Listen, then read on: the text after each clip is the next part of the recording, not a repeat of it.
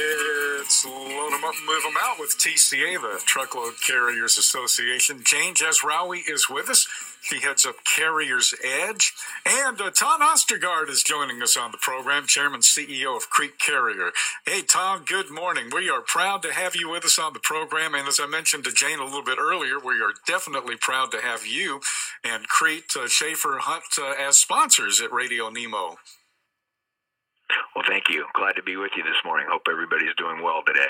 Doing great, doing great. Well, congratulations are in order. Congratulations. You know, um, we just had Mike Hammond from Epson just a moment ago, kind of talking a little bit uh, through some of the process, and I'm kind of, uh, kind of, kind of re revisit uh, the that st- uh, stream of thought, uh, Tom, because to this the thing that that impresses me about the best fleets to drive for initiative is the fact that it's really real. And it, it's not just a lot of icing on a cake. Um, in fact there's not much icing at all. It's all cake. And what i mean by that is to get into the process to begin with you have to be nominated. And, usually you know everybody has to be nominated for something uh, no matter what type of an award process there is. But the nominees are uh, the nominations are made by drivers uh, in the company, so you can't get more real than that. Yeah, absolutely. And you know, first of all, I just want to um, acknowledge uh, TCA, the Truckload Carriers Association, along with Carriers Edge, for their efforts to to really administer this long-standing program. I think it's a great um, a great service to the industry. It does get the drivers involved, you, as you point out. It does take a driver nominating, so I think that that engagement with the drivers um, is um, is it's a great process, and I really do appreciate their efforts to administer this program. So thanks to Carriers Edge and TCA. Jane, um, you we've been doing uh, this particular segment on Load 'em Up, Move 'em Out uh, for as long as the uh, Best Fleets uh, program has been going on. How has it uh, evolved and changed and, and, and uh, grown? I know it's grown, but have there been some, some, some changes, some subtle things that you, you've noticed on your end, but we may not notice here? Um, no one thinks it's uh, we're trying to sell them something anymore.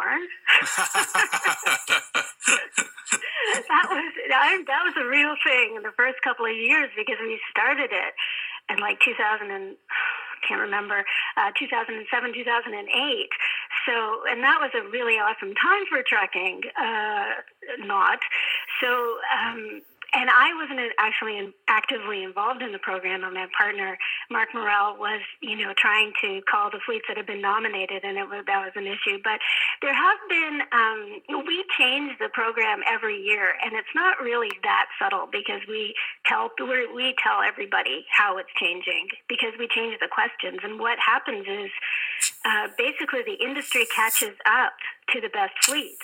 And so the the and then people some companies will push things forward and then the industry has to catch up to that. And so that's what happens every single year is that the the program changes just a little bit because the industry changes sometimes a lot, sometimes a little bit, but it's always moving forward in a really positive direction. And that's what we really wanted to, to get out of people is how positive this can be as a job, as a career, etc. Tom, in, in the process, you know, through the questionnaire, the interviews, and things like that, is there anything about the best fleets to drive for? Uh, and again, I'll use the, the, the word initiative here.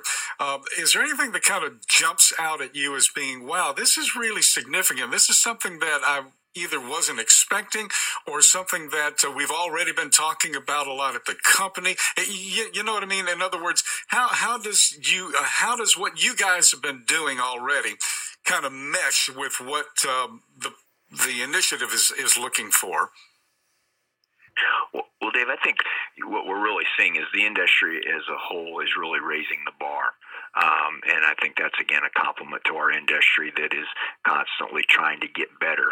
And so, to, to the point earlier that the questions have to change because the the uh, the carriers are all improving every year, and so you have to adjust to that accordingly. And we've always felt like the key to our success is hiring the best drivers.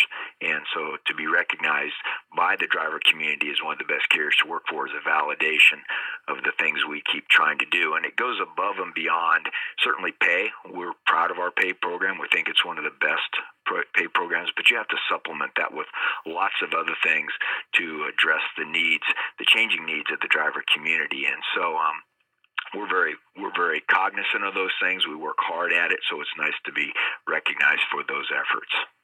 You know, it's interesting you mentioned pay, Tom, because uh, you know I've been hanging around with uh, truck drivers. Yeah, I've been hanging around with you guys. Yikes, for almost 50 years now here on the radio. And, and when the topic of what's important to a driver comes up, and it comes up a lot, and it has, historically and, and yes, anecdotally, but I think it's more true to form than, than most would think. Pay has always been number two, maybe number three. It's, it has to be. You're trying to support a family. You got to worry about pay. But respect, honesty, those things always seem to, to uh, bump uh, bump the list a little bit more than pay. And I was, and you kind of mentioned that just now. But Jane, through the years, in terms of the best uh, fleets to drive for initiative, uh, is that what you guys see too from from your again from your end of the equation? In terms of the how like which is more valuable pay yeah. or like or how it all it's it's we have always found that the top three things, like if you look at the driver surveys and kind of the most common themes, that we always get. The top three things that people like about a company are the pay, the people they work with, and um, home time. The things that they dislike the most or they want to change is also pay and communication.